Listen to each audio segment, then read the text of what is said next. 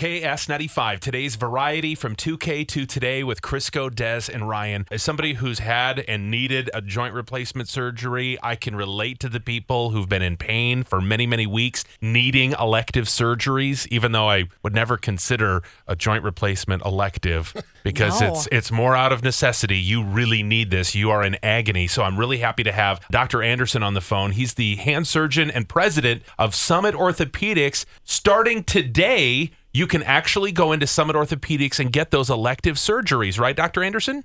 finally we've gotten some clarity on when we can go back to uh, being able to serve the community again with surgery. It's been a, a little bit of a drought for us, so we're excited to hear that the governor is starting to give us an opportunity to get back to servicing the community. What are you going to be doing to make sure everybody is safe coming in to uh, see you guys at Summit? All the safety precautions that you know you're starting to see at some of the bigger retail stores they're going to be very similar to what we're doing. So we're obviously going to have social distancing at the forefront of what we're doing. We're going to be screening everybody who walks in our door and that's going to be a questionnaire about exposure history travel history. It's going to be a temperature check at the door. We're also going to do an oxygenation saturation test which measures the oxygen level in your blood. We're going to keep our waiting rooms as empty as possible. We're going to ask for people to stay in their cars. And so we'll have a check in process that allows you to check in, and then you'll be called to come into the clinic. We absolutely want to limit the exposure, create a safe environment, and, and try to be able to treat people in a manner that still gets you services. More important than anything, I think patience is a virtue right now, is what you're saying, right?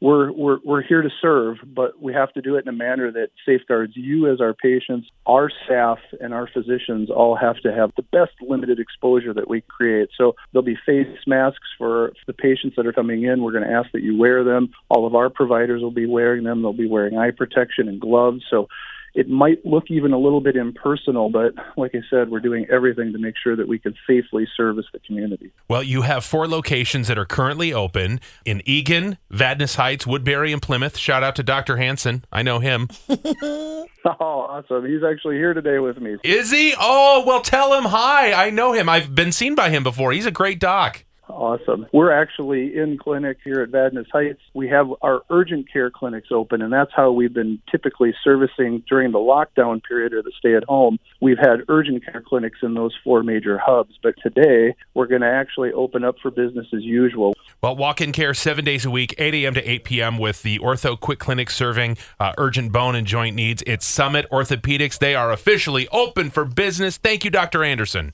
Thank you, guys. I really appreciate it.